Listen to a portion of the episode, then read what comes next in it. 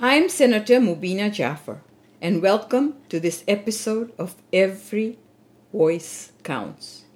20 years ago, in 2000, the United Nations declared 20th June to be World Refugee Day. And for one day every year, we honor all refugees, acknowledge their suffering and their journey. For one day every year, our social media timelines are filled with messages of support and some celebratory stories of how much help we had extended. The rest of the year, though, is another story altogether. The rest of the year, we continue to uphold our safe third country agreement with the United States to deny entry to those seeking asylum, those who arrived on our shores from the United States. But first, let us remember why people seek asylum why a family would leave its home behind and escape to a place that is not particularly welcoming. It is not to have a better life, it is to have a life. These are people running to us for safety. Does anyone imagine what it feels like to live in fear, in persecution, can any one of us here in Canada imagine what it means to hide with your little children under a fragile roof while war jets are flying over your home and bombing your streets mercilessly? Can you imagine being hunted by gangs who want to take your daughters to sell them?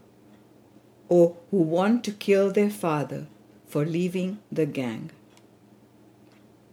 We here in Canada are privileged to never having to live in fear. And it is so hard for many of us to even imagine it. On Refugee Day, and may it be all year round and not just a day, let us remember that we continue to send back the vulnerable the weak, and the persecuted, as we deny asylum seekers entry into Canada from the United States. Let's all remember that we still uphold the Safe Third Country Agreement with the United States.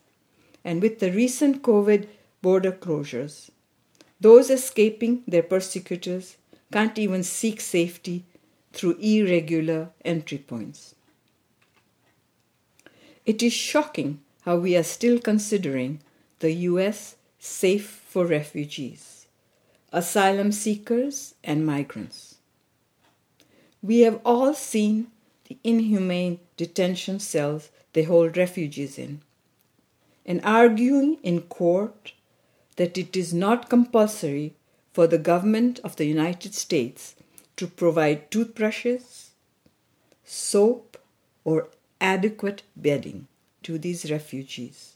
We all know of the 1,500 children who went missing, and we have heard of the dozens who died. By now, we must all know how the US police treats pe- persons of color. And we have all witnessed how the United States President has no qualms about sending out the military to face off peaceful protesters.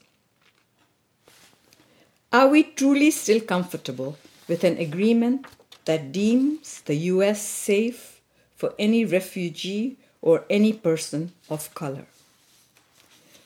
We have pledged, committed, and promised the world through being signatories to international treaties and through our own speeches that Canada is compassionate Canada is helpful and Canada is safe.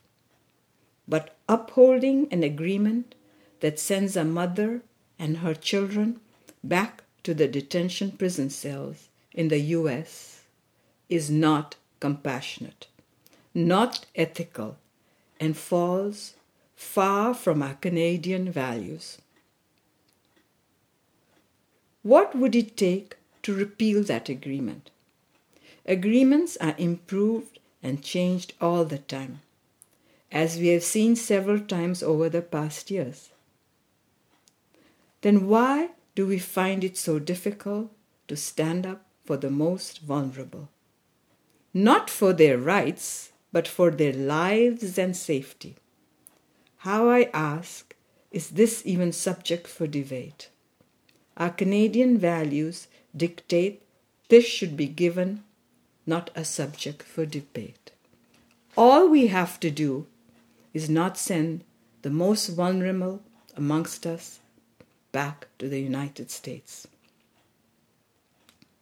45 years ago, I arrived in Canada as a refugee. I was welcomed, nurtured, and cherished. That is the Canadian way. Why are we abandoning refugees who arrive on our shores via the United States? They need our support. They need us to protect them.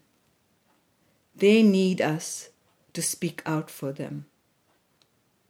If we don't stand up for refugees who are on our shores, who are asking, who are begging for us to give them asylum. Who will?